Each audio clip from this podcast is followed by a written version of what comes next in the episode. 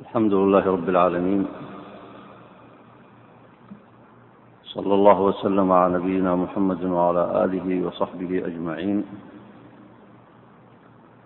سبحانك اللهم لا علم لنا إلا ما علمتنا إنك أنت العليم الحكيم. اللهم أعنا على ذكرك وشكرك وحسن عبادتك.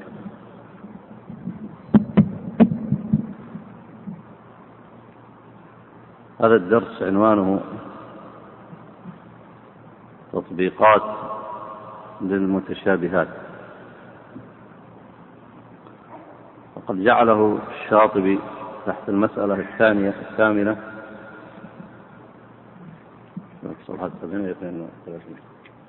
المسألة التي بعدها. المسألة الثامنة. ووضعه رحمه الله لدراسة خواص وعلامات الفرق. ثم ذكر أن هناك علامات إجمالية وهناك علامات تفصيلية. وسيبدأ بذكر العلامات الإجمالية. وهذا الدرس له أهميته من حيث كونه دراسة كونه دراسة تطبيقية للمتشابهات التي عناها الله عز وجل بقوله تعالى خطابا لنبيه محمد صلى الله عليه وسلم هو الذي أنزل عليك الكتاب منه آيات محكمات هن أم الكتاب وأخر متشابهات. هن أم الكتاب وأخر متشابهات.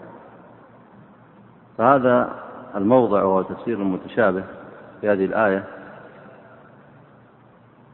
قد لا يتضح إلا من حيث الدراسة التطبيقية. وهذه الآية تفسرها السنة. الشاطبي هنا ذكر في العلامات الأدلة التي تبين معنى التشابه وتفسر هذه الآية في سورة آل عمران. فمن ذلك ذكر الحديث الذي أخرجه البخاري حيث ترجم رحمه الله في كتابه الصحيح قال باب منه آيات محكمات. فلما وضع البخاري هذا الباب هذه الترجمة فسر المتشابه حيث أورد حديث عائشة وقد سبق معنا. قال رسول الله صلى الله عليه وسلم لها فإذا رأيتم الذين يتبعون ما تشابه منه فأولئك الذين سمى الله فاحذروهم. فمن علامات الفرق علامات الانحرافات علامات الأهواء هو تفسير الإسلام تفسيرا خاطئا وتفسير أساسيات الإسلام تفسيرا خاطئا. فالأصل في هذا الباب هو الآية كما سبق معنا في درس المحكمات الآية في سورة آل عمران وأيضا ما يفسرها من السنة. بقي دراسة المتشابهات. سبق معنا أن ذكرنا تفسير ابن كثير للفظ المتشابه المعني في الآية هنا وهو أنه كما قال ابن كثير هو ما يشتبه على البعض يعني لا يشتبه على جميع الناس. وإنما يشتبه على البعض لأسباب إما لكثرة جدله وتركه العلم الصحيح وإما لاتباعه الأهواء كما سيذكر الشاطبي هنا في علامات الافتراق وعلامات الأهواء. فبسبب ذلك تشتبه عليه الواضحات إذا أردنا أن نأخذ مثالا وسيذكره الشاطبي هنا في عقائد النصارى فعقيدتنا في عيسى عليه السلام من المحكمات الواضحات وهو أمر بين هو خلق من خلق الله وعبد الله ورسوله. فبالنسبة لنا أمر واضح لكن بالنسبة عند النصارى أدخلوه في المتشابهات فجعلوه ابنا لله أو ثالث ثلاثة أو هو وروح القدس يملكون ما يملكه الله من خصائص الألوهية. فهذا الذي عندنا واضح وعند العقلاء حتى من المشركين فإنهم لم كثير من المشركين لم لم ينسبوا الولد لله. أيضا واضح ومع ذلك وقعوا في المتشابه سيأتي الشاطبي هنا ويذكر متشابهات عند الفرق الضالة. وفائدة هذا الدرس أن نتبين أن كل تفسير للإسلام عن طريق المتشابه وعن طريق الأهواء هو تغيير له سواء فيما يتعلق بالعقائد أو ما يتعلق بالأعمال كما سبق معنا. فائدة هذا الدرس مرة أخرى أنه ذكر تطبيقات كثيرة للمتشابه وإن كان ذكر أسبابا أخرى أيضا لأسباب الافتراق لكنه خص المتشابه هنا بتطبيقات قلما تجدها في كتاب. يعني قلما تجدها مجموعة في كتاب. ولأن هذا الموضوع يحتاج إلى زيادة إيضاح فإني نبهت لأهمية هذا الدرس فسيكون هذا الدرس كما سبق عنوانه خطر المتشابهات أو الحذر من المتشابهات أو أيضا يمكن أن يسمى دراسة تطبيقية للمتشابهات.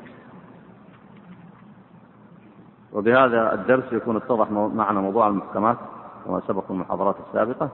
وهذا درس تطبيقي في كتاب الاعتصام عن المتشابهات. يقرأ بارك الله فيك. المسألة السابعة إن شاء الله أي نعم اقرأ. نعود إليها فيما بعد إن شاء الله. المسألة الثانية. بسم الله الرحمن الرحيم. الحمد لله والصلاة والسلام على رسوله الأمين. قال المصنف رحمه الله المسألة الثامنة أنه لما تبين أنهم لا يتعينون فلهم خواص وعلامات يعرفون بها وهي على قسمين علامات إجمالية وعلامات تفصيلية. يذكر العلامات الإجمالية لأسباب الضلالات أو للفرق أو الذين يجادلون لتغيير معاني الإسلام أو إدخال البدع على كليات الدين. سيذكر هذه العلامات البارزة. طبعا كثير منها مر معنا. قد لا نحتاج إلى تعليق كثير آه، في بعض المواضع لأن ما سيأتي معنا في آخر الكتاب هو الحقيقة كالتلخيص أو هو تلخيص وخاصة لمن لم يحضر الكتاب من أوله هو تلخيص لأساسيات في نقد آه، البدع وبيان آه، علاماتها. نعم. فأما العلامات الإجمالية فثلاثة. إحداها الفرقة التي نبه عليها. الفرقة التي نبه عليها قوله تعالى ولا تكونوا كالذين تفرقوا واختلفوا من بعد ما جاءهم البينات. وقوله تعالى وألقينا بينهم العداوة والبغضاء إلى يوم القيامة.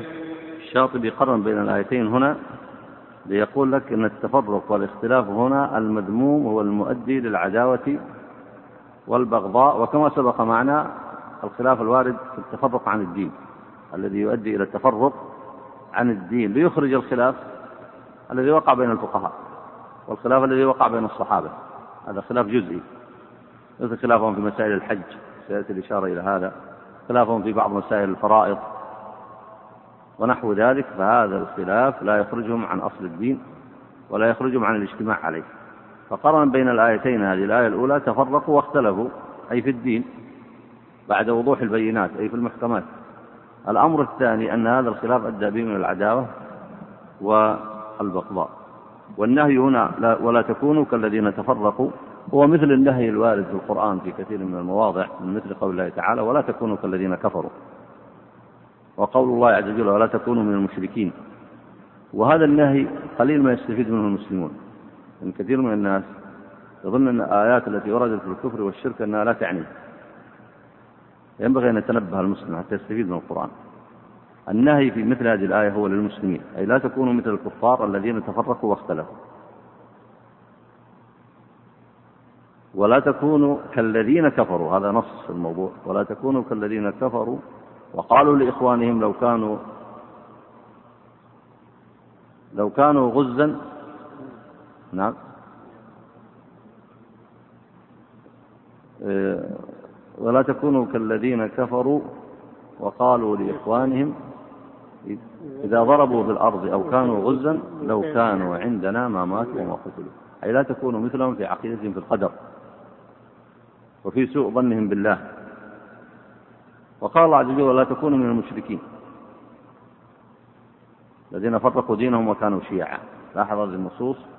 هي تحذير المسلمين أن يكونوا مثل الكافرين في عقائدهم أو مناهجهم. نعم. روى ابن وهب عن إبراهيم النخعي أنه قال هي الجدال والخصومات في الدين.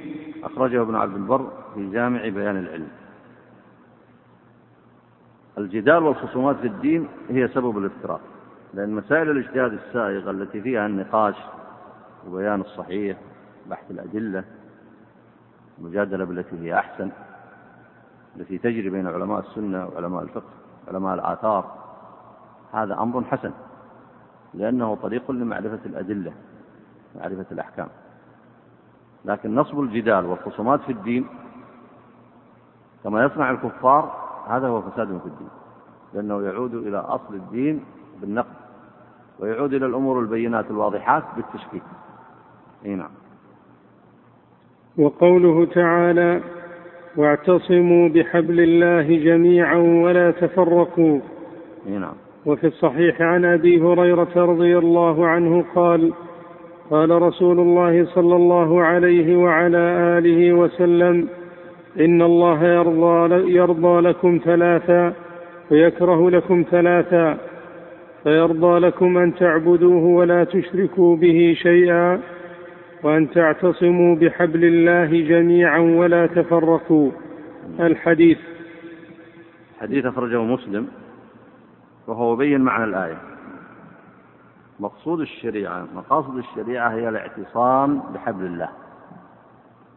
الاعتصام بالدين.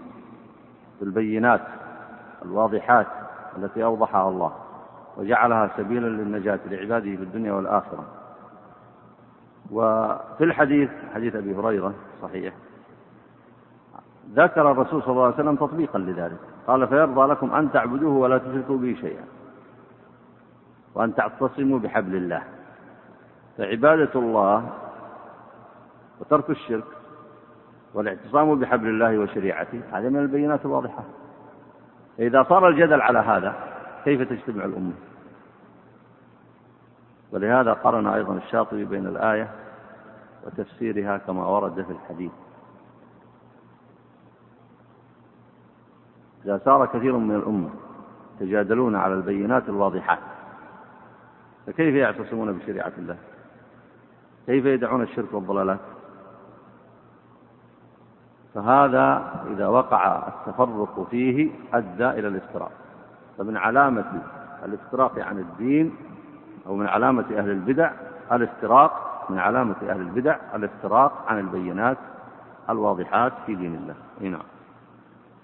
وهذا التفريق كما تقدم إنما هو الذي يصير الفرقة الواحدة فرقا والشيعة الواحدة شيعا.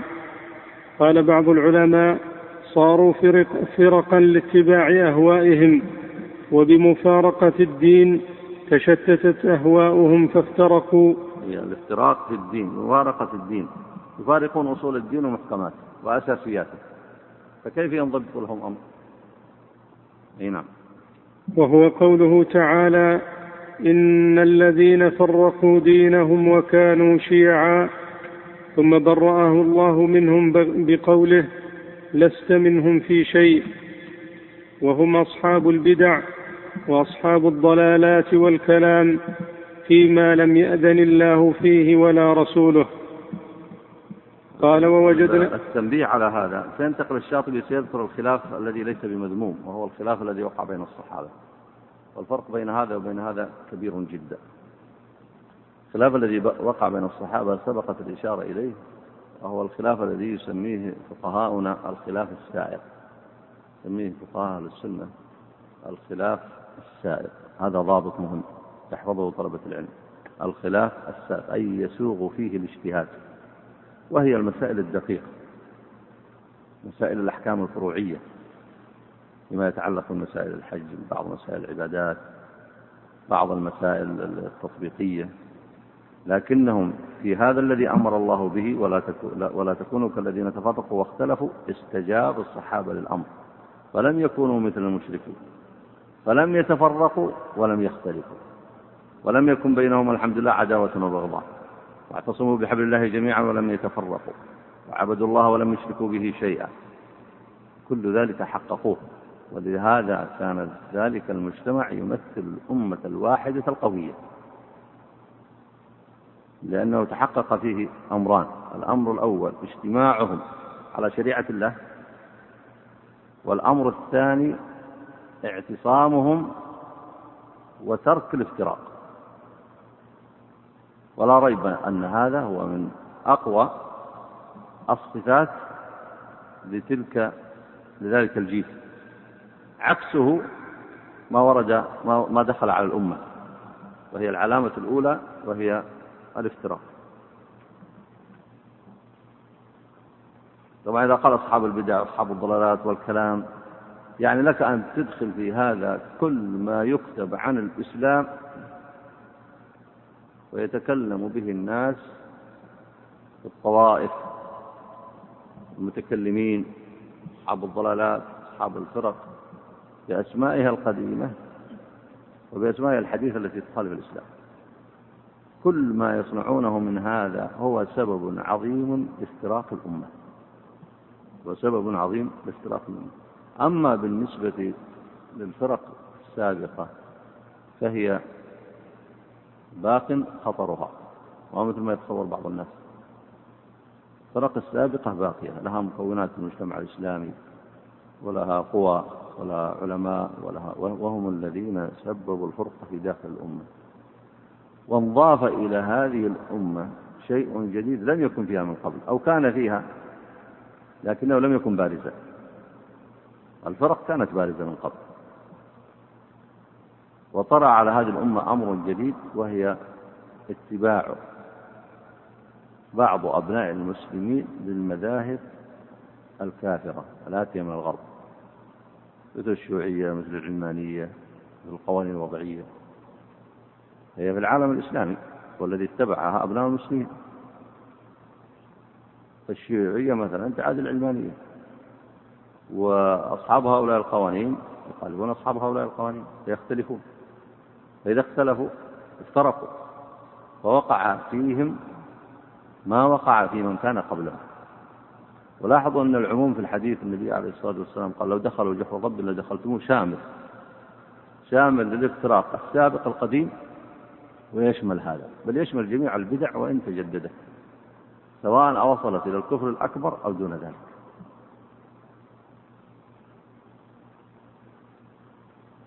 وعلى هذا فالأمة تحتاج إلى أصول العلم الصحيح وإن كان قليلا فهو مبارك يردها إلى الوحدة التي كانت كان عليها نشأة الجيل الأول. وأما غير ذلك من كثرة الخلاف عند أهل البدع وأصحاب الضلالات والكلام والمذاهب قديما وحديثا فإنه شر وفتنة للأمة ولا خير فيه مهما كثر. الآن الشاطبي سيشير إلى الخلاف الجزئي وأنه لا يضر هذه الأمة وقد وقع سيذكر تطبيقات وقعت في عهد الصحابة رضوان الله عليهم. اقرأ بارك الله فيك. قال ووجدنا أصحاب رسول الله صلى الله عليه وسلم من بعده. قد اختلفوا في أحكام الدين ولم يتفرقوا ولا صاروا شيعا لأنهم لم يفارقوا الدين وإنما اختلفوا فيما أذن لهم من اجتهاد الرأي والاستنباط من الكتاب والسنة فيما لم يجدوا فيه نصا. الإذن ورد لهم أذن الله لهم في ذلك في قوله تعالى لعلمه الذين يستنبطونه منه هو استنباط ليس فيه نص لكنه يستنبط من النص.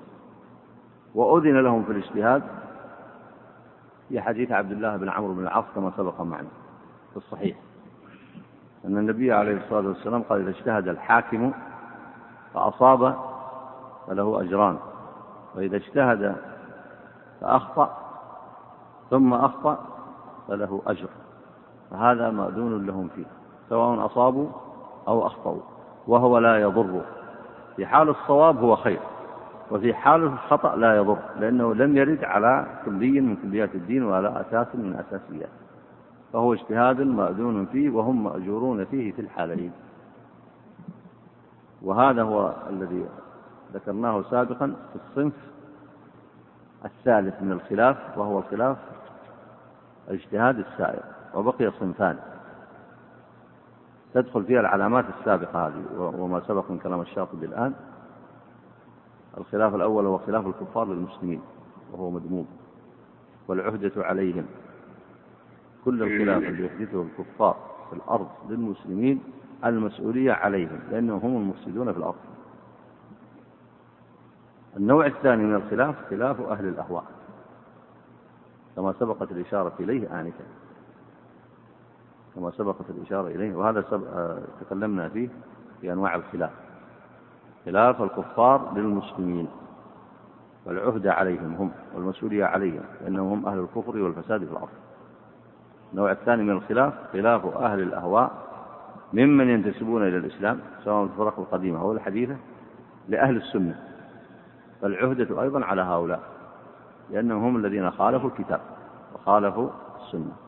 النوع الثالث من الخلاف هو الذي يتكلم عنه الشاطبي هنا وهو ما يسميه الفقهاء الخلاف السائق أو الاجتهاد السائق. كيف يكون مأذون فيه؟ لما سمعتم من دلالة الآية ودلالة حديث عبد الله بن عمرو بن العاص وهو ما يشير إليه الشاطبي في قوله هنا فيما أذن لهم من اجتهاد الرأي. والاستنباط من الكتاب والسنة فيما لم يجدوا فيه نصا. اقرأ بارك الله واختلفت في ذلك أقوالهم فصاروا محمودين لأنهم اجتهدوا فيما أمروا به كاختلاف أبي بكر وعمر وعلي وزيد في الجد مع الأم وقول عمر وعلي في أمهات الأولاد وخلافهم في الفريضة المشتركة وخلافهم وخلافهم في الطلاق قبل النكاح وفي البيوع وغير ذلك مما اختلفوا فيه. هذه مسائل لها تفصيلات في كتب الفقه والخلاف فيها خلاف في أمر جزئي لا يضر سواء قيل بهذا الرأي أو قيل بذاك فهو في الاجتهادات. والصواب فيها ما كان معه الدليل من الكتاب والسنة لكن أصابوا وأخطأوا محمودين لما سبق من دلالة حديث عبد الله ابن عمر ابن عمرو رضي الله عنه. والدليل على أنه لم يضرهم اقرأ. وكانوا مع هذا أهل مودة وتناصح وأخوة, وأخوة الإسلام وأخوة الإسلام فيما بينهم قائمة. قائمة أخوة الإسلام لأن شريعتهم واحدة. وهم اجتمعوا على التوحيد ومحاربة الشرك والخرافة.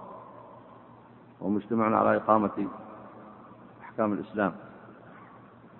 وهم يجتمعون على مفارقة المشركين وأهل الأهواء تحريم البدع والضلالات. وهم يجتمعون على تحقيق مقاصد الشريعة من حفظ الدين وبقية الضروريات الخمس. وهم يجتمعون على المحكمات. هذه الأخوة هذه أخوة الدين. وإقامة الصلاة. بقية أركان الإسلام فهذه هي أخوة الدين. فلما تحققت أخوة الإسلام لم تفرق بينهم الديار ولا الأجناس ولا القبائل ولا الشعوب. ولم يضرهم أيضا ما وقع عندهم من الاجتهاد في مثل هذا. إيه نعم. فلما حدثت الأهواء المردية التي حذر منها رسول الله صلى الله عليه وسلم وظهرت العداوات وتحزب أهلها فصاروا شيعا.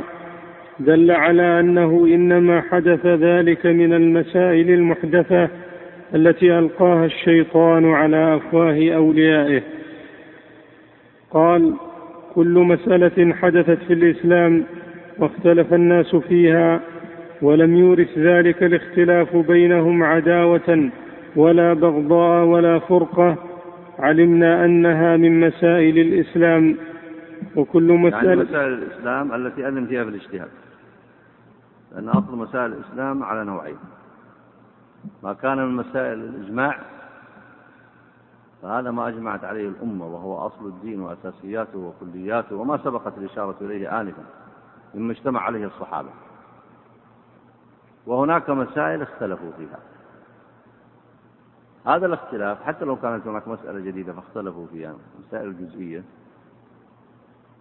فإننا نعلم أنهم بذلك الذي اتفقوا عليه من الأمور الإجماعية الأساسية في أمر الاعتقاد وأصول السنة وأصول الشريعة نعلم أنهم أهل سنة إخوة متحابون متناصرون.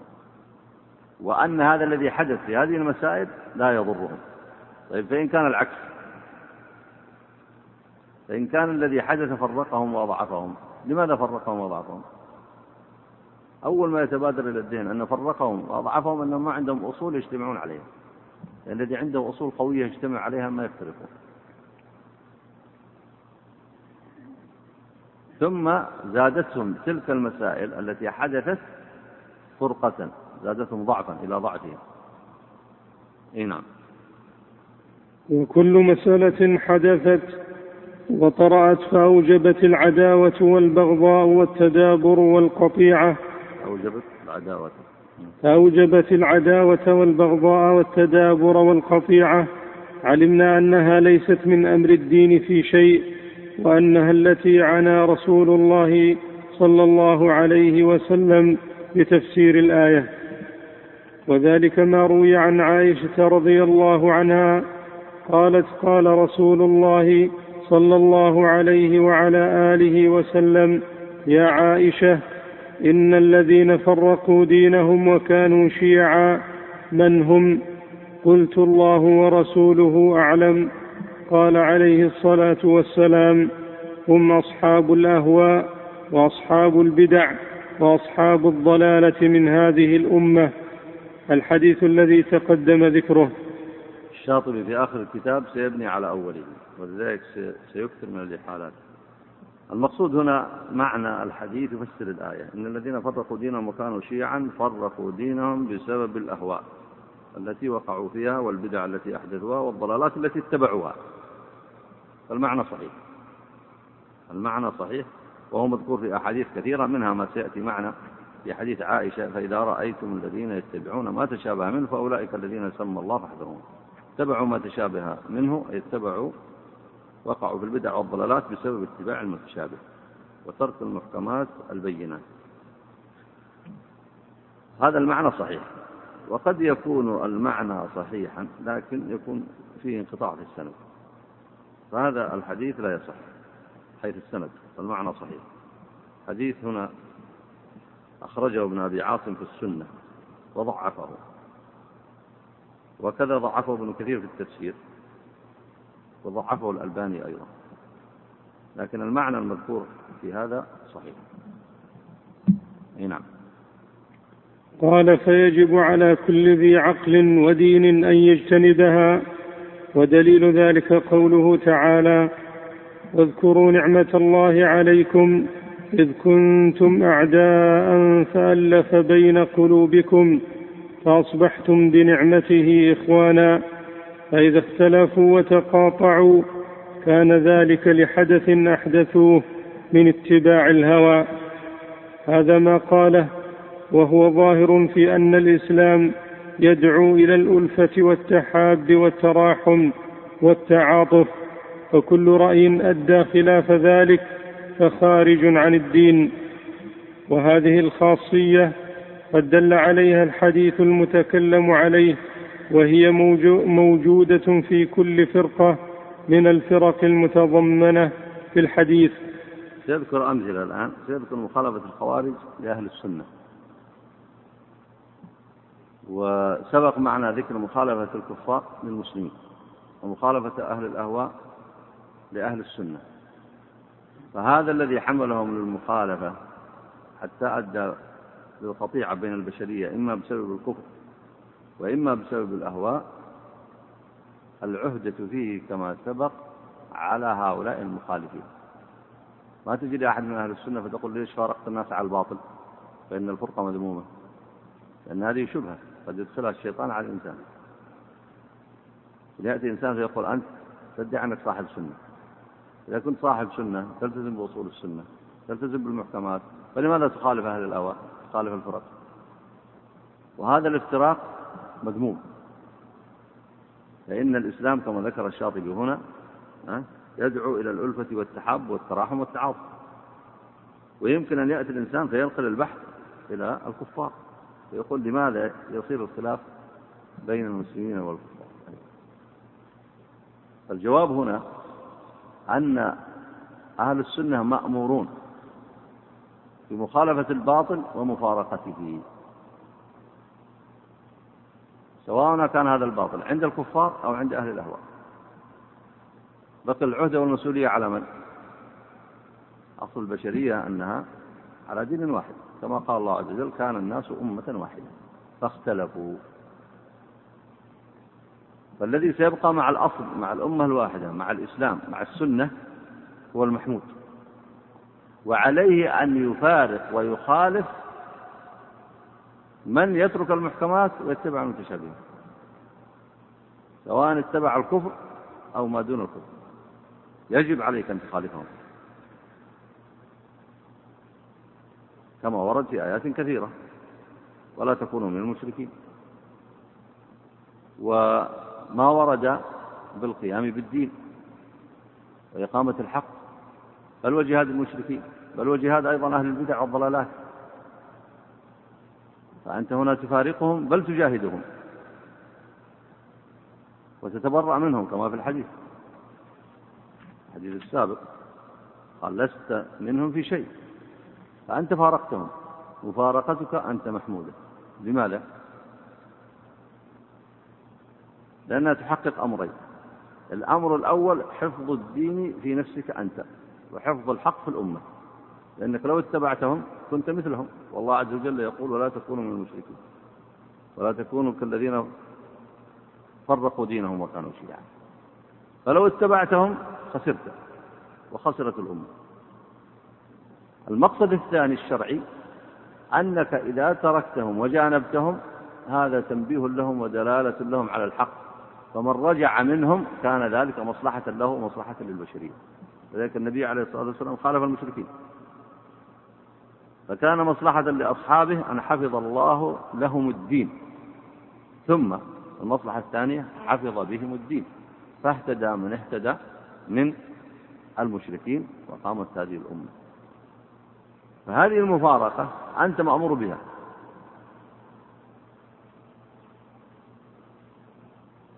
ومفارقة أولئك من الكفار وأهل الأهواء. لأهل السنة مفارقة مذمومة وهم معذبون عليه لأنهم ظالمون.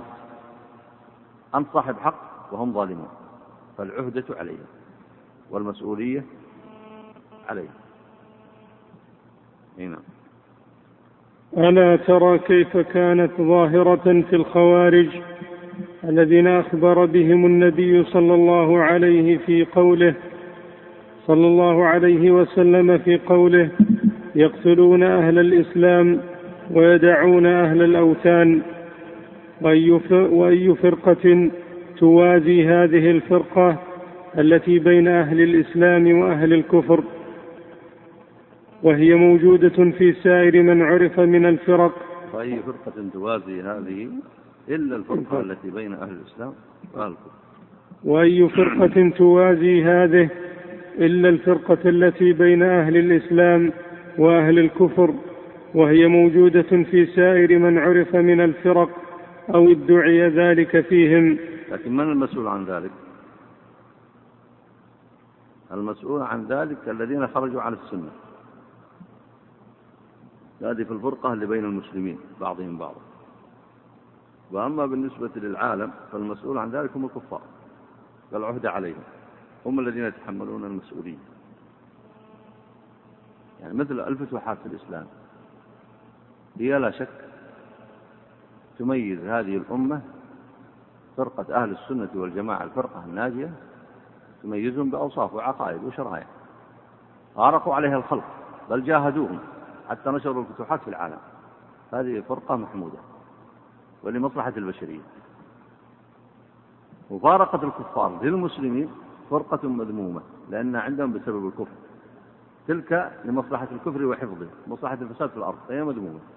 مفارقة المسلمين للكفار لمصلحة الحق والإسلام في الأرض فهي محمودة وكذلك مفارقة أهل البدع لأهل السنة فرقة مذمومة لأنها لمصلحة الأهواء والفساد في الأرض.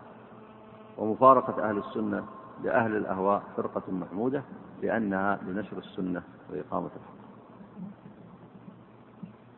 إيه نعم.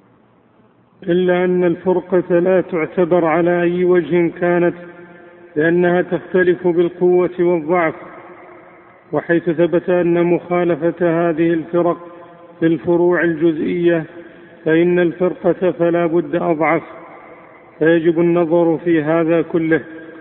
لا شك أنها تضعف. آه، الفرق المفارقة اللي بين أهل السنة وبين بين المسلمين والكفار وبين أهل السنة وأهل الأهواء هذه على الكليات الأساسية.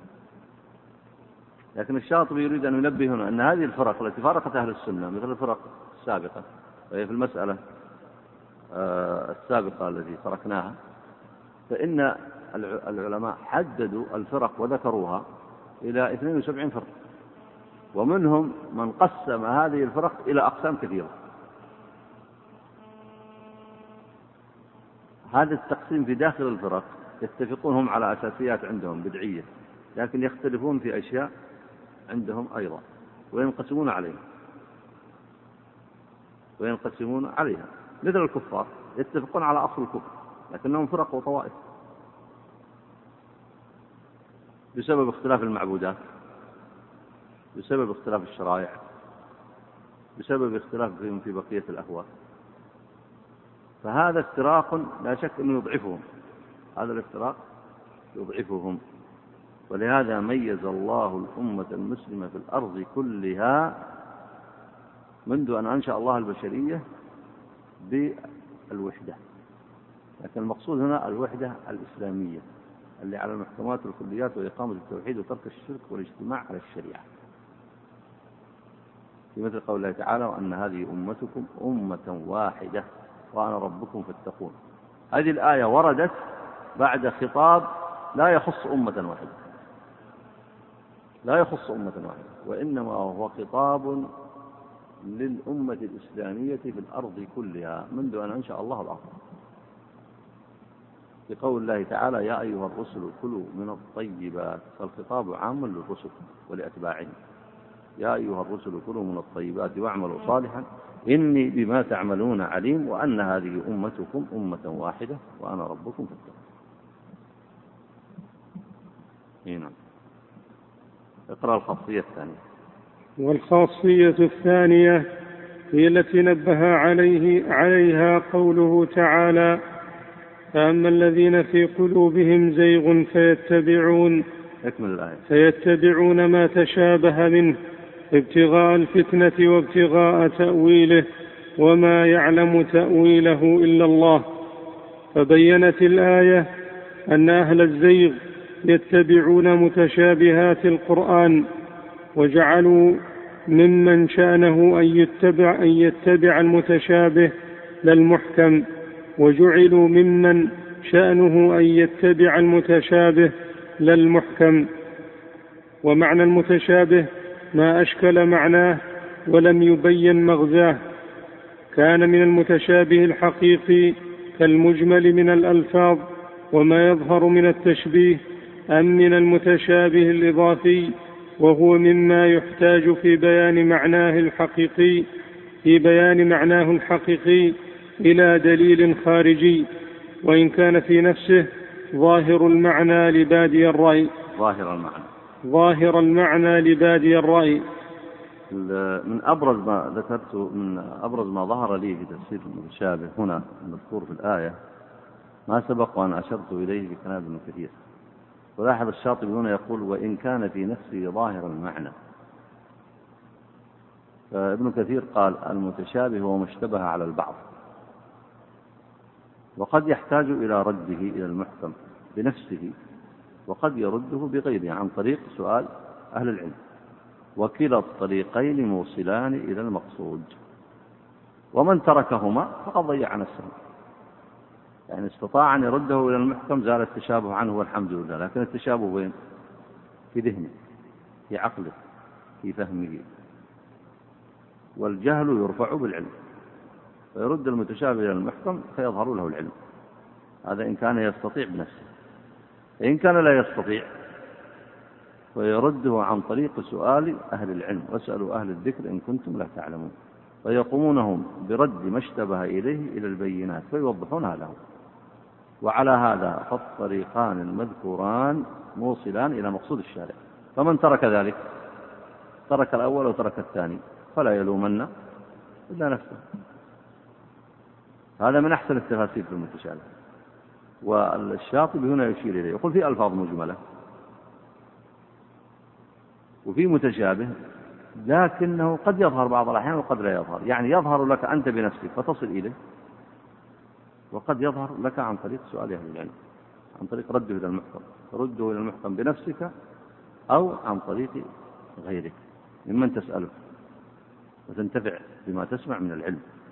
فإن لم تصنع لا هذا ولا هذا فأنت الذي أرديت نفسك.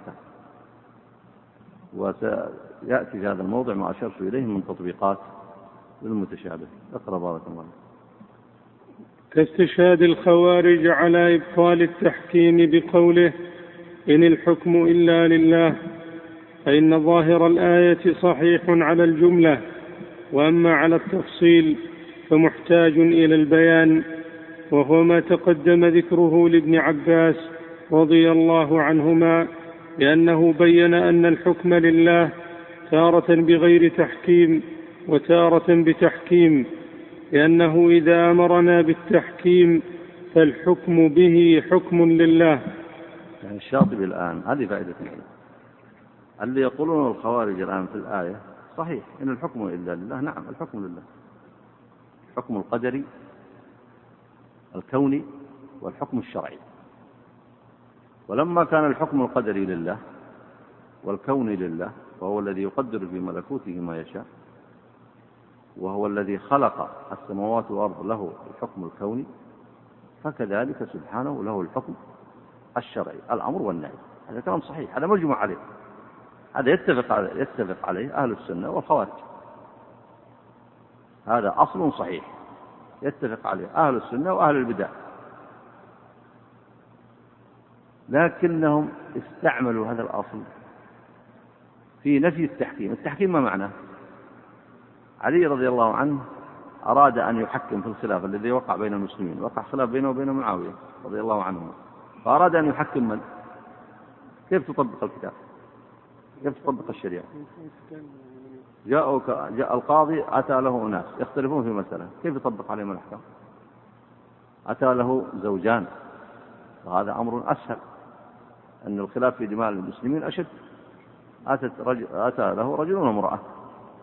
يريد أن يستنبئ حالهما وهل يمكن أن يصطلح أم لا؟ ففي بعض الدرجات قبل الحكم يجعل التحكيم. فابعثوا حكما من أهلها من أهله وحكما من أهله. إن يريد إصلاحا يوفق الله بينهما. هذا تحكيم. لكن القاضي إذا قال بهذا التحكيم أو علي رضي الله عنه لما جعل الحكمين يحكمون في أمر الخلاف بين المسلمين هل نفى أن يكون الحكم لله؟ من الذي أمر بالتحكيم؟ الله سبحانه فالقاضي الذي يحكم بالشرع إذا حكم الحكمين في الإصلاح بين الزوجين لا يق... لا يأتي إنسان جاهل فيقول أنت حكمت الرجال. وما حكم الرجال؟ ولا حكم بغير ما أنزل الله هو يحكم بالشريعة. لو حكم مثلا بغير الشريعة حكم بالقوانين الوضعية قلنا حكم بغير ما أنزل الله لكن هو ما حكم بهذا هو يحكم بالشريعة. واختارك أنت وزميلك الآن حكمين في موضوع خاص سواء في العلاقات الزوجية أو اختير قوم يحكمون في أمر عام من أمور المسلمين في أمر القتال بينهم مثلا كما هو في قصة علي ومعاوية رضي الله عنهما. ثم أن هؤلاء الحكمين يحكمون بما أنزل الله. فكيف يعتبر أنهم يحكمون بغير ما أنزل الله؟ هذا من جهل الخوارج. هذا من جهلهم في مسائل العلم. نعم. ولهذا الشاطبي يقول هنا وقد سبق هذا. سبق ذكر القصة بطولها. فلا نعيده. ذكر قصة مناقشة ابن عباس رضي الله عنهما للخوارج في هذا الموضوع. وكذلك قولهم قاتل ولم يسبي. فإنهم حصروا الحكم في القسمين وتركوا قسما ثالثا وهو الذي نبه عليه قوله تعالى وإن طائفتان من المؤمنين اقتتلوا فأصلحوا بينهما فإن بغت إحداهما على الأخرى فقاتلوا التي تبغي حتى تفيء إلى أمر الله فهذا قتال من غير سبيل. يعني التشابه فين؟ التشابه في تداخل الألفاظ. الألفاظ مشتبهة في الظاهر. هذا قتال وهذا قتال. الله عز وجل قال من طائفتان من المقتتل والمسلمين مع الكفار يقتتلون. هذا قتال وهذا ولا تسميهما باسمين مختلفين. هذا قتال وهذا قتال. القتال بين المسلمين والكفار له أحكام والقتال بين المسلمين بعضهم بعض له أحكام. وأفرده الفقهاء في كتبهم في قتال البغي. في قتال الطائفة المتأولة. هذا قتال وهذا قتال. الخوارج لضعف عقولهم جعلوا الثاني كالأول. جعلوا القتال الذي بين المسلمين كالقتال. أنت عرفت المتشابه الآن كيف؟ هذه تطبيقات جيدة للمتشابه. هنا ما في تشابه عند العقلاء. عند اللي يعرف الشريعة ما في متشابه. أنت أنا وأنت الآن نفهم أن في القتال اللي بين المسلمين والكفار له أحكام والقتال اللي بين المسلمين بعضهم بعضا له أحكام. ولا يمكن أن نجعل هذين القتالين شيئا واحدا. فإذا التشابه ليس في هذه الآيات.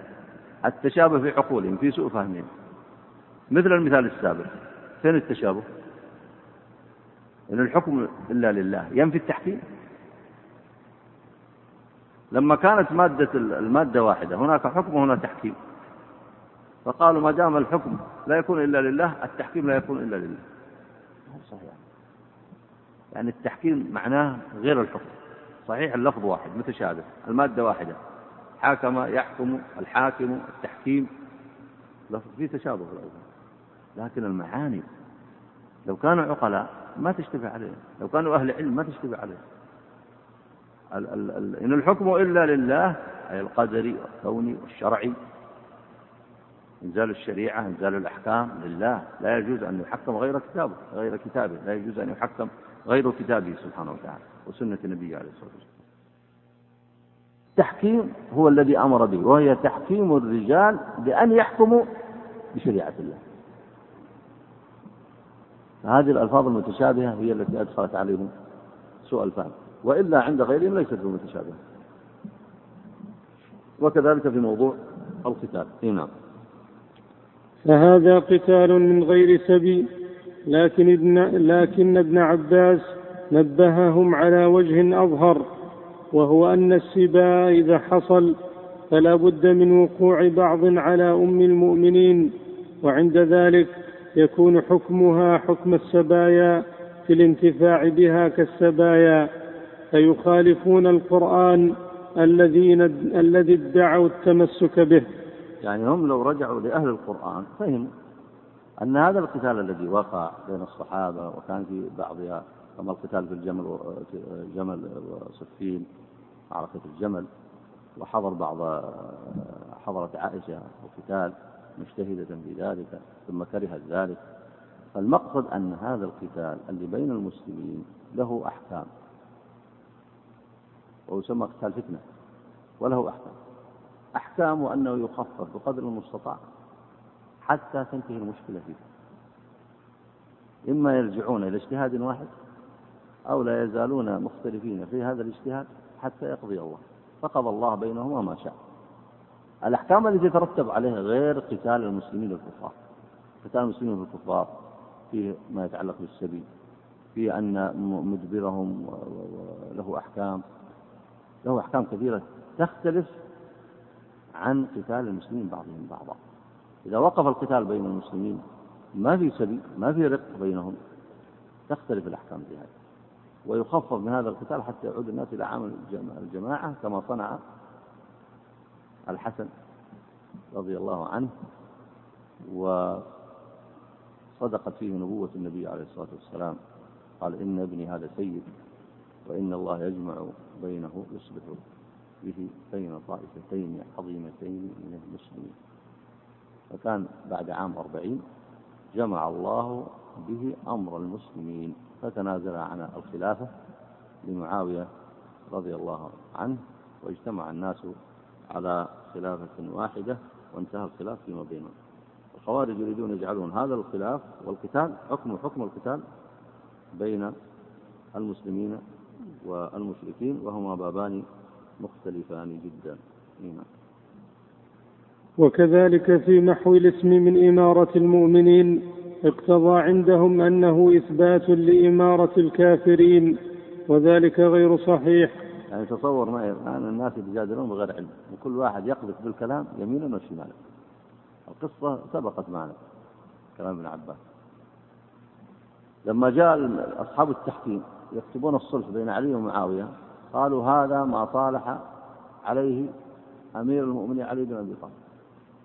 فقال معاوية لو نحن اقتنعنا أنك أنت أمير المؤمنين ما قاتلناك. فلأكتب علي بن أبي طالب. فقال علي امح إمارة المؤمنين اكتب علي بن أبي طالب. الخوارج لجهلهم يلتزمون أصول السنة؟ لا يرجعون إلى أصول العلم لا يعرفون الأحاديث لا يتعلمون العلم الصحيح. قالوا أنت تشطب اسمك من إمارة المؤمنين إذا أنت من الكافرين. هذه اللغة دي. يعني الصبيان لا يصنعون ذلك. فقال فقال لهم ابن عباس قريش أرسلت سهيل بن عمرو إلى النبي عليه الصلاة والسلام يصالحه فلما رأى النبي صلى الله عليه وسلم سهيلا قال سهل أمركم؟ فصالحه. فقال ها فقال لعلي اكتب. نفس القصة وقعت لعلي. فقال النبي عليه الصلاة والسلام لعلي اكتب هذا ما صالح عليه محمد رسول الله. سهيل بن عمرو. فقال لو أنت رسول الله ما قاتلنا اكتب هذا ما صالح عليه محمد بن عبد الله. فقال النبي عليه الصلاة والسلام اكتب هذا ما صالح عليه محمد بن عبد الله. فقال امحى فقال علي ما امحى لو محاها علي بإذن النبي عليه الصلاة والسلام ما عليه شيء. أليس كذلك؟ لكن طوائف الفرق لن تتركه يوما من الأيام. ستقول محى اسم رسول الله صلى الله عليه وسلم. فالنبي صلى الله عليه وسلم لا يقرأ قال أرني مكانها فأرى فمحى فمحاها النبي عليه الصلاة والسلام. فالنبي صلى الله عليه وسلم محى من الكتاب محمد رسول الله. يجي واحد يقول أنت ما أنت محمد رسول الله. فهذه القصة وقعت مع علي. فقال اكتب هذا ما صالح عليه أمير المؤمنين علي بن أبي طالب. قال لو كنت أمير المؤمنين ما قتلناك. امح قال علي امح هذا. فمحاه الكافر فقالوا أنت محيت نفسك من أمير المؤمنين. أجل أنت أمير الكافرين. لأن نفي الاسم منها لا يقتضي نفي المسمى وأيضا فإن فرضنا أنه يقتضي نفي المسمى لم يقتضي إثبات إمارة أخرى فعارضهم ابن عباس بمحو النبي صلى الله عليه وعلى آله وسلم اسم الرسالة من الصحيفة وهي معارضة وهي معارضة لا قبل لهم بها. ولذلك رجع ولذلك رجع منهم ألفان أو من رجع منهم. لأن هذا التشابه هذا التشابه وقع على مغفلين جهال. ما يتدبرون. الإنسان لو تدبر يفهم أن الكلام هذا غير مقبول. ولذلك لما ناقشهم بدأوا يتدبرون. بدأوا يحركون عقولهم يتدبرون. بدأوا يرجعون إلى العلم الصحيح. رجع منهم ألفان. وهؤلاء أراد الله بهم خير والباقين أهل الجدل وفتنة والعياذ بالله. نعم. فتأملوا وجه اتباع المتشابهات وكيف أدى إلى الضلال والخروج عن الجماعة؟ ولذلك قال رسول الله صلى الله عليه وسلم فإذا رأيتم الذين يتبعون ما تشابه منه فأولئك الذين سمى الله فاحذروهم. هذا الحديث كما سبق أخرجه البخاري مسلم باب منه آيات محكمات وأحسن ما تفسر به الآيات الأحاديث. وترجمة البخاري هنا ترجمة مفيدة من أراد أن يراجعها. باب آيات محكمات أخذها أخذ ذلك من قول الله تعالى هو الذي أنزل عليك الكتاب منه آيات محكمات.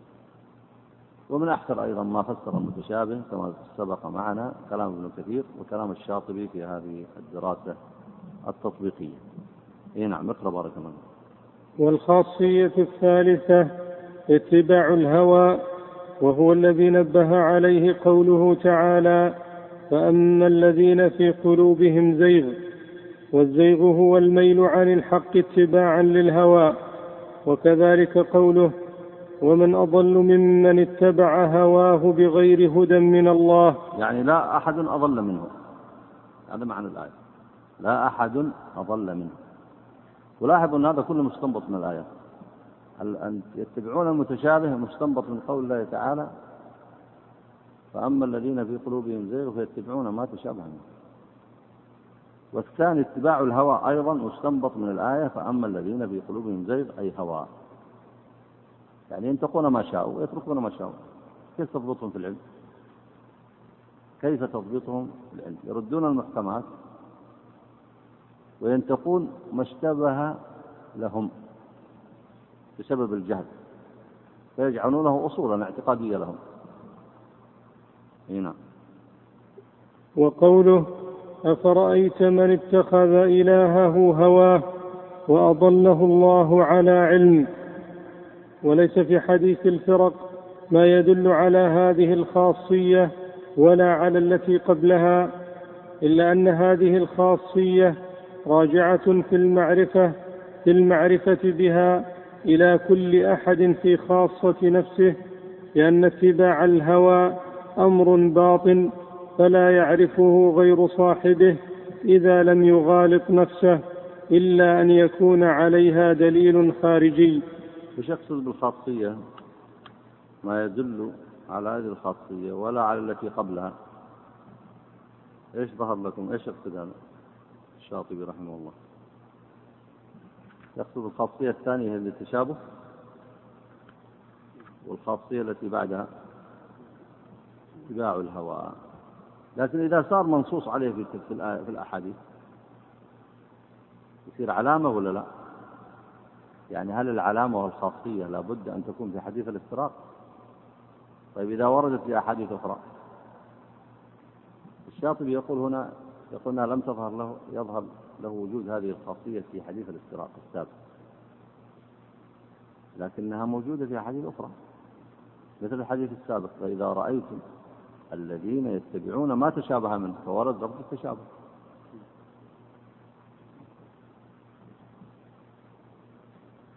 ثم أيضا ورد أيضا وصفهم بمخالفة المحكمات وهذا دال على وقوعهم في الأهواء. نعم.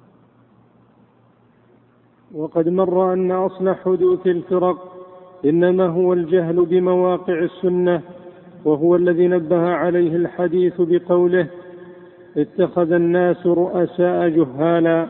هذا الحديث إذا سبق أخرجه البخاري في كتاب العلم وذكره الشاطبي في أول الكتاب. هذا الحديث حديث النبي عليه الصلاة والسلام. قال فإذا لم يبقى عالم اتخذ الناس رؤساء جهالا إن الله لا يطلب العلم انتزاعا ينتزعه. وإنما يقبضه بقبض العلماء. لكن لو وجد إنسان في منطقة ما فيها أهل علم قد يكون معذورا بظهور الجهل. لكن ما الحيلة في إنسان عنده أهل العلم؟ خوارج عندهم الصحابة عندهم أهل السنة المعتزلة عندهم أهل السنة الشيعة عندهم أهل السنة. الآن اللي يضربون العلم أخماسا بأسداس في الجرائد تجد لا عنده معرفة شرعية ولا عنده أحكام شرعية. كل دراساته عن الفكر الغربي ومن أكبر المفتين يضرب العلم أخماسا بأسداس طيب أنا ما عنده أهل علم يرجع لهم. فما حيلتك في مثل هؤلاء؟ الحديث نبه إلى أنه إذا كان رؤساء جهال هم اللي يتقدمون الناس. فيترتب على هذا وقوع البدع والانحرافات. وكذلك إذا وجدوا وأعرض عنهم الناس. لأن هذا قد يقع بسبب جهل وقد يقع بسبب عناد. بسبب جهل ما وجد أحد ينبهه. قد يكون معذورا في حالة الاشتباه. لكن الإنسان العلم عنده. بل تجده يعرف مواطنه لكن يتركه زيغا. هذا ليس بغريب. هذا موجود في الأمم السابقة. الرهبان يقرؤون الصحف عندهم. صحف إبراهيم وموسى يقرؤونها ويرون فيها خبر محمد بن عبد الله عليه الصلاة والسلام وأوصى وأوصافه كلها. ويقرؤون خبر أوصافه كلها. ويعرفونه كما قال الله وصدق الله فيهم. يعرفونه كما يعرفون أبناءهم. ما حيلتك فيهم؟ ويتركون الحق ويتخذون الرؤساء الجهال فإما أن لا يكون قد لا يكون عنده علم يطلع عليه وهذا بحسب حاله. وإما أن يكون العلم موجود متيسر ومع ذلك يتركه بغيا وظلما. نعم. وكل أحد عالم بنفسه هل بلغ في العلم مبلغ المفتين أم لا؟ وعالم إذا راجع النظر فيما سئل عنه هل هو قائل بعلم واضح من غير إشكال أم بغير علم؟ أم هو على شك فيه؟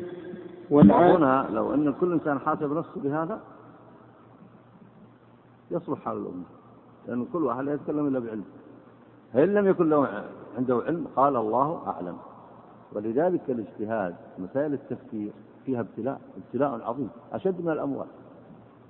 الإنسان في الأموال ممكن يغش ويكذب ولا لا؟ ويأكل أموال الناس الباطل؟ وكذلك في الفكر والعلم ممكن يغش. إي نعم. وفرحوا بما عندهم من العلم. يقولون على الله بغير علم. فهنا لو كل إنسان حاسب نفسه شوف الأسئلة المفيدة اللي وضعها الشاطبي. قال هل بلغ في العلم مبلغ المفتين أم لا؟ وعالم إذا راجع النظر فيما سئل عنه العالم نفسه. هل هو قائل بعلم واضح من غير إشكال. أم بغير علم؟ أم هو على شك فيه؟ ومن هنا يتحرز. ومن هنا يتحرز. التحرز هذا دين. ودليل, ودليل على الصحة في الاعتقاد والخوف من الله. ولو كان ذلك كذلك سلم دين العامة. يسلم دين العامة. لأن يصير اللي عند العامة علم صحيح. ويصير العامة اللي يقع فيهم التقصير بسبب الشهوات. الشهوات أو يتنشطون على الطاعة. لكن إذا وقع عليهم الفساد ممن يشتغل بالعلم فالأمر ينتقل إلى الشهوات ولا إلى الشبهات؟ وهو أشد. وقارن الآن بكل ما تقع من مخالفات للإسلام في الأمور الكلية الأساسية. تجدها والعياذ بالله بفتاوى ضالة مضلة. ولذلك الضرر فيها عظيم والخطب فيها شديد. وجعل الله عز وجل هذا من الجرائم التي لا تغفر لأنها كذب على الله.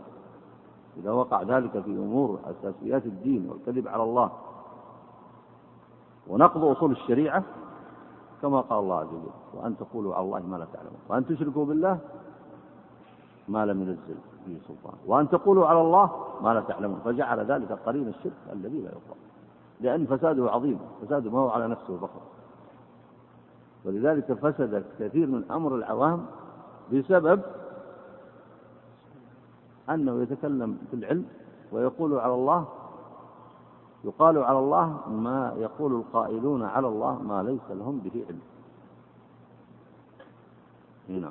والعالم إذا لم يشهد له العلماء فهو في الحكم باق على الأصل من, من عدم العلم حتى يشهد فيه غيره ويعلم هو من نفسه ما ما شهد له به وإلا فهو على يقين من عدم العلم أو على شك فاختيار الإقدام في هاتين الحالتين على الإحجام لا يكون إلا باتباع الهوى إذ كان ينبغي له أن يستفتي في نفسه غيره ولم يفعل وكان من حقه أن لا يقدم إلا أن يقدمه غيره ولم يفعل هذا. ولهذا الصحابة رضوان الله عليهم إذا وقع النقص عند أحدهم الناس يتفاوتون في درجات العلم. إذا وقع النقص عند أحدهم كمله بغيره. وقال لا أعلم. وكانت المسألة تدور على كثيرين يقول لا أعلم. وكان أئمة الفقهاء يدربون طلابهم على ذلك. حتى أن مالك رضي الله عنه أتاه قوم من المغرب يسدون الرحال شهورا يسألونه عن مسائل. أربعين مسألة أجاب في بعضها وكثير منها قال لا أعلم.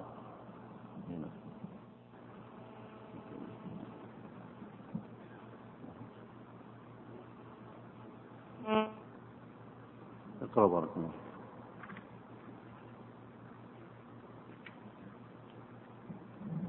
قال العقلاء إن رأي المستشار أنفع لأنه بريء من الهوى بخلاف من لم يستشر فإنه غير بريء.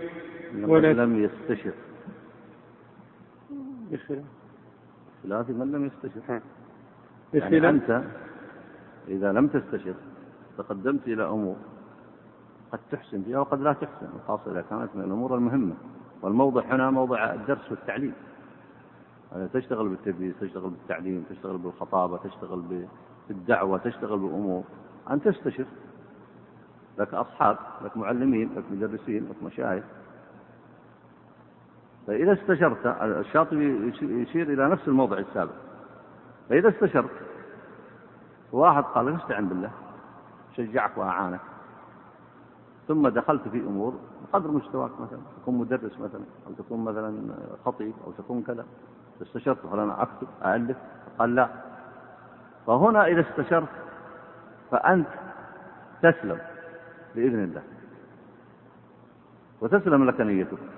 إذا ما استشرت وكل مرة ما شاء الله تبدأ تدخل في مشروع جديد مرة مؤلف ومرة كاتب ومرة خطيب ومرة حاضر ومرة وقد يكون هذا ما يتناسب مع مستواك. فهذا يضرك.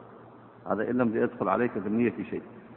والإنسان ما يعدم من أهل العلم والخير من يستشيره ويستعين به على مثل ذلك. بخلاف من لم يستشر فإنه غير بريء ولا سيما في الدخول في المناصب العلية والرتب الشريفة كرتبة العلم. فهذا مثلا جاك واحد قال خذ منصب مثلا معين استشر.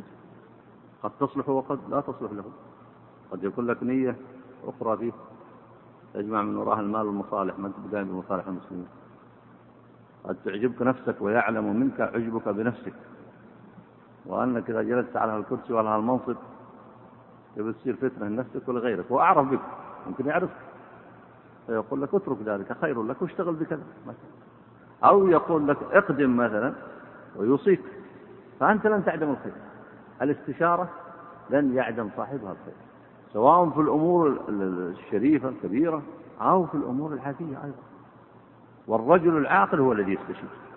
ما ينفرد برأيه يستشير.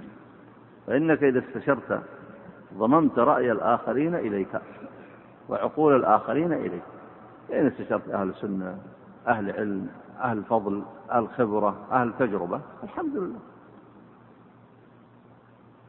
وقال الله عز وجل لنبيه عليه الصلاة والسلام وأمرهم شورى بينهم. هنا فهذا أنموذج ينبه صاحب الهوى في هواه ويضبطه إلى أصل يعرف, يعرف به هل هو في تصدره إلى فتوى الناس متبع للهوى أم هو متبع للشرع؟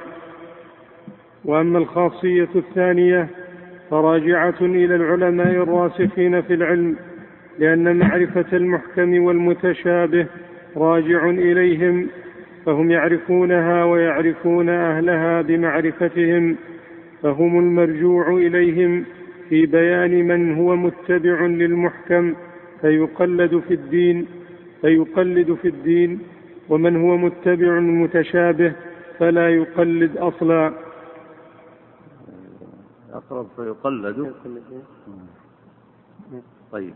أكمل ولكن له علامة ظاهرة أيضا نبه عليها الحديث الذي فسرت الآية به.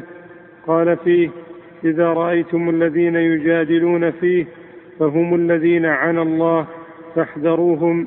خرجه القاضي إسماعيل بن إسحاق وقد تقدم أول الكتاب. فجعل من شأن المتبع للمتشابه أنه يجادل فيه ويقيم النزاع على الإيمان. وسبب ذلك أن الزائغ المتبع لما تشابه من الدليل لا يزال في ريب وشك إذ المتشابه لا يعطي بيانا شافيا ولا يقف منه متبعه على حقيقة. فاتباع الهوى يلجئه إلى التمسك به والنظر فيه لا يتخلص له فهو على شك أبدا. وبذلك يفارق الراسخ في العلم لأن جداله إن افتقر إليه فهو في مواقع الإشكال العارض طلبا لإزالته فسرعان ما يزول إذا بين له موضع النظر. وأما ذو الزيغ فإن هواه لا يخليه إلا إلا لا يخليه إلى طرح المتشابه فلا يزال في لا فلا يزال في جدال عليه وطلب لتأويله. يعني هذه وصية من الشاطبي أن الجدال إن كان بالحسنى وإن كان بعلم. وش معنى علم؟ العلم أن تقول قال الله وقال رسوله ثم قال فلان وقال علان هذا ليس بعلم. إلا أن تقول قال فلان ودليله كذا. أو تقول قال فلان مثلا من العلماء المعروفين المشهورين وفي أمر بين وعندك استعداد أيضا أن تذكر الدليل أو توضحه. فإذا كان الجدال بالتي هي أحسن في معرفة ما قال الله وقال الرسول هذا هو العلم. وإن كان الجدال خارج النصوص الشرعية هذا هو الجهل. كثير من جدال الناس عليه الآن؟ تجد في المجالس الآن يتحدث. هذا يتحدث من حيث النظر المصلحي. وهذا يتحدث من حيث النظر المصلحي. وهذا يتحدث من خلال العمومات. وهذا يتحدث لكن لما تأتي ما عندهم أدلة. وذلك ينبغي للناس. إذا ما في دليل في المسألة ما دامت حكم الله تحدث في أمور الصناعات في أمور البناء. مادة البناء هذه أحسن المادة الفلانية أحسن هذا شغلك شغل الناس. كما قال النبي صلى الله عليه وسلم أنتم أعرف بأمور دنياكم هذا النوع من الدواء في الطب أحسن هذا كذا جاء نوع جديد. حدث في أمور الصناعات أمور دنياكم أنتم أعلم بها. وتخطئون وتصيبون. لكن أمور الشرع تريد تتحدث؟ عندك أدلة؟ تحدث. ما عندك أدلة؟ قل. الله أعلم. خير لك. النبي عليه الصلاة والسلام يقول من كذب علي متعمدا فليتبوأ مقعده من النار. إذا قلت هذا حكم الله هذا حكم رسول الله من عندك بدون دليل. ولهذا ينبغي يجب على المسلمين أن يكون الحديث من خلال أدلة. قال الله وقال رسوله ما عندهم يردون العلم إلى صاحبه قد يكون شاب صغير في المجلس ويحفظ حديثا. إذا كنت صاحب طاعة قال لك قال رسول الله صلى الله عليه وسلم يكفيك. خلاص. وإن كان أصغر منك فإن المفضول الفاضل يأخذ وقد كان في مجلس عمر رضي الله عنه ابن عباس وكان صغيرا شابا صغيرا. وكان عمر رضي الله عنه يجمع مشورة أهل الشورى من الصحابة من كبار أهل العلم. فإذا قال ابن عباس قال رسول الله أو ذكرهم بآية من كتاب الله عملوا بما قال. فمن أراد النجاة لنفسه تصحيح العلم وحسن الاعتقاد فلا يتكلم إلا بعلم. قال الله وقال رسول الله ليس عنده شيء يقول الله أعلم. وتبحث بعد ذلك عن العلم الصحيح. جاءك رجل وإن كان أدنى منك أو شاب بعلم عن الله ورسوله فاقبله على العين والرأس. هذا هو التعلم الذي كان عليه السلف رضوان الله عليه. أما اللي يصنعه كثير من الناس قيل وقال والمصالح العامة هذا في مصلحة وهذا في كذا. إذا سمعتهم قلت عندهم من العلم الكثير. وإذا خبرت أمرهم تجدهم في المسألة التي يتكلمون فيها. فيها آية وحديث أو آيات وأحاديث وهم يجهلونها. فينبغي للإنسان أن يؤدب نفسه بشرع الله عز وجل. إي نعم اقرأ بارك الله ويدل على ذلك أن الآية نزلت في شأن نصارى نجران وقصدهم أن يناظروا رسول الله صلى الله عليه وسلم. هذه الآية في قوله تعالى هو الذي أنزل عليكم والذي أنزل عليك الكتاب منه آيات محكمات هن أم الكتاب وأخر متشابهات. هذه أيضا هنا الآن دراسة تطبيقية سيذكرها الشاطبي في قصة آه، نصارى نجران لما جاءوا إلى النبي عليه الصلاة والسلام وقد ذكرها سابقا وهي مذكورة في الصحيح. ذكرها البخاري تفصيلا. اي نعم. وقصدهم أن يناظروا رسول الله صلى الله عليه وسلم في عيسى ابن مريم عليهما السلام وأنه الإله أو أنه ثالث ثلاثة مستدلين بأمور متشابهات من قوله فعلنا وخلقنا وهذا كلام جماعة. المحكم في عيسى المحكمات أي البينات الواضحات أنه عبد الله ورسوله وأنه خلق خلقه الله. وأنه يأكل هو أمه الطعام. القرآن نبه على هذا. يعني إيش معنى يأكل أمه الطعام؟ هذا من أي بشر أي فيحتاج إلى ما يحتاج إليه البشر. اللي يأكل الطعام والشراب معروف ماذا يصنع بعد الطعام والشراب. فالمقصود أن القرآن حكى بشريته بصورة واضحة وبين أنه عبد الله ورسوله. اللي يبحث عن العلم الصحيح هذا واضح في كتاب الله. لكن النصارى اتبعوا ماذا؟ تركوا العلم الصحيح والمحكم الواضح البين واتبعوا متشابه عندهم. ما يعتبر متشابه عندك أنت بوضوحه لكن متشابه عند من؟ عند الذين يريدون يلعبون بكتاب الله. اتباع المتشابه الأصل فيه هو لعب بكتاب الله يلعبون بكتاب الله. فجاءوا عند مثل قول الله تعالى فعلنا وخلقنا. والله عز وجل يقول فعلنا وخلقنا لأن النون هو نون العظمة. وهذا معروف في لغة العرب. لكن قالوا فعلنا وخلقنا إذا هذا جمع. إذا الذي فعل وخلق جماعة. طيب الأمير والرئيس يقول نحن فلان ابن فلان. يعني نحن يصير عشرة يعني هو وحده. هو يعظم نفسه.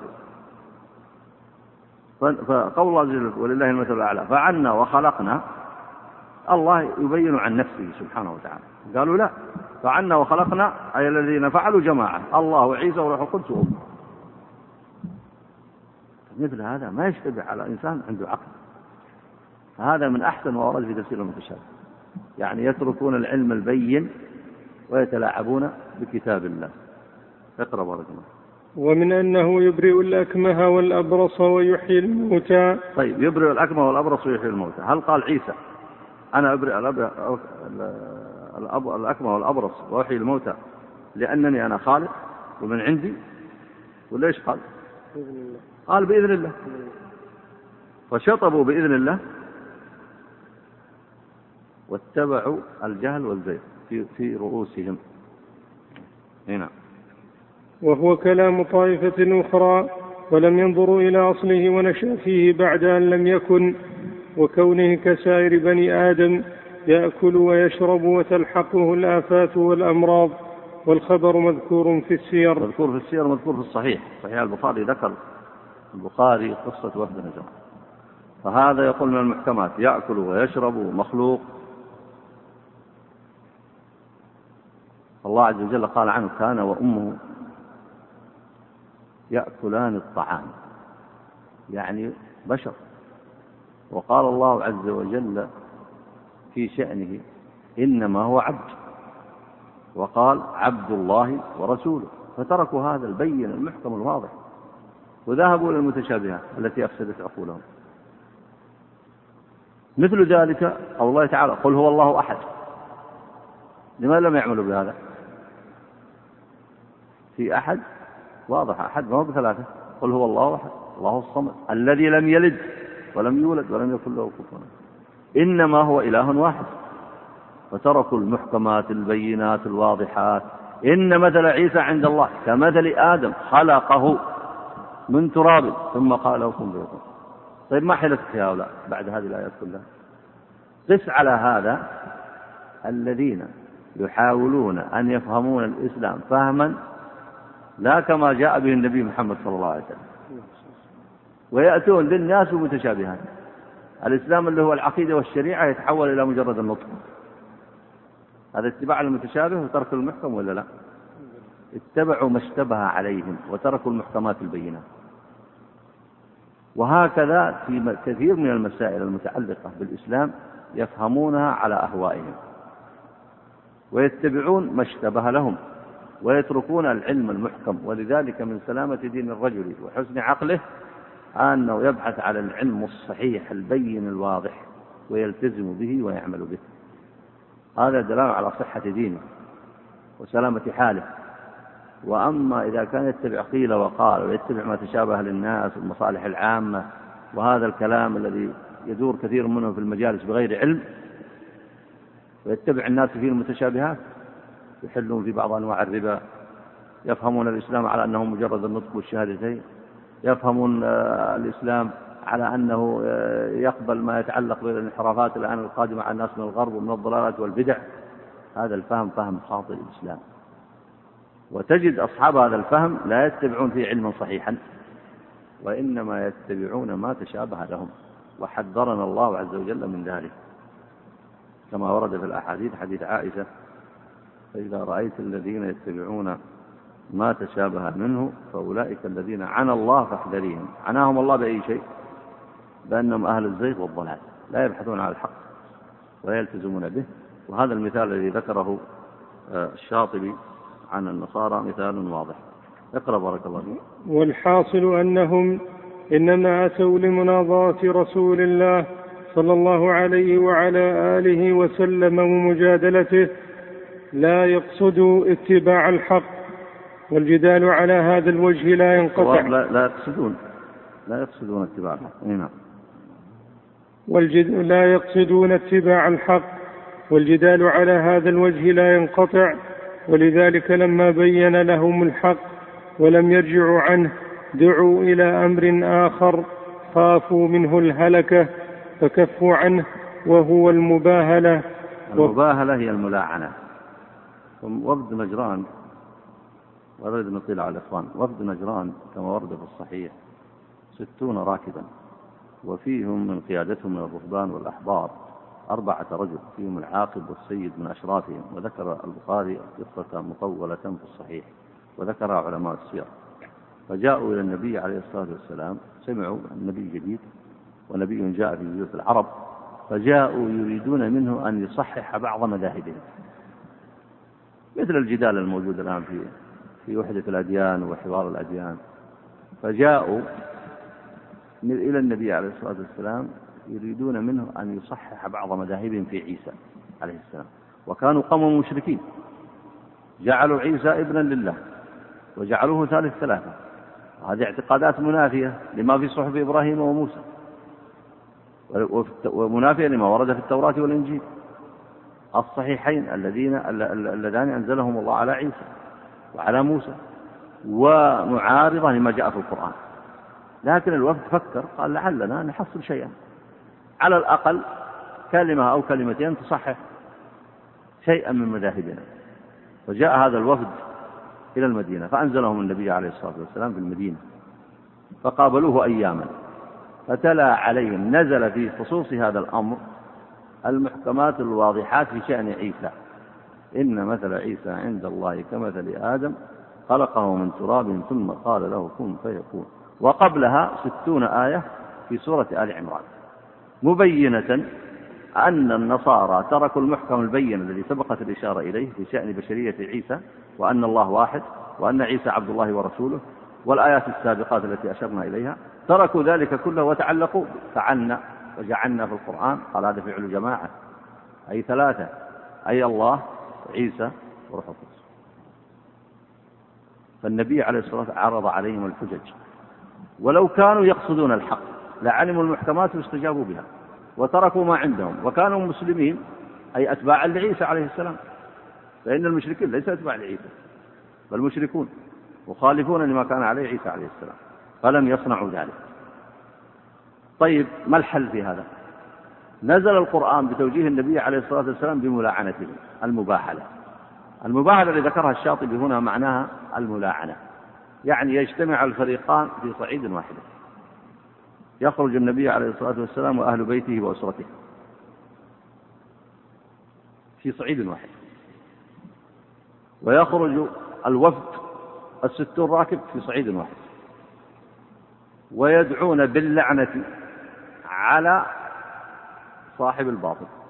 فإن كان محمدا صلى الله عليه وسلم فيما جاء به عن عيسى قائلا بالحق فهو على الحق. وإن كان كاذبا على عيسى وكاذبا على الله فعليه لعنة الله والملائكة والناس أجمعين. ويدعون على أنفسهم بالهلاك. وإن كان هذا الوفد الموجود الآن وهم الستون راكب فيما يعتقدونه في عيسى كاذبون مبطلون مشركون فعليهم لعنة الله والملائكة والناس أجمعين. ويدعى عليهم بالهلاك. فلما أمرهم النبي عليه الصلاة والسلام بذلك قالوا دعنا نتشاور. فتشاوروا. فقالوا والله إنكم تعلمون أنه نبي. هذه واحدة. يعرفون هذا في كتبهم. وتعلمون أن ما قاله في عيسى هو الحق. وإن باهلتموه لا يبقى منكم أحد.